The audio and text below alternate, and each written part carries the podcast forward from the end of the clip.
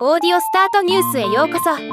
この番組はロボットスタートによる音声広告やポッドキャストなど音声業界の最新情報をお伝えする番組です。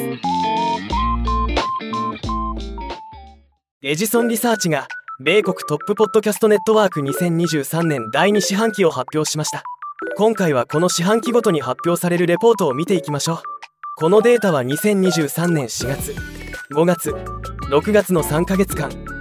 米国の13歳以上の週間ポッドキャストリスナー5352人に毎週聞いている番組をヒアリングし配信プラットフォームは問わずその番組が所属するネットワークのリーチ上位10をまとめたものです。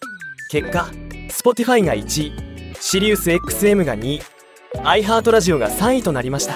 Spotify と SiriusXM は過去1年間交互にランキング1位を占めている状態が続いています。ではまた。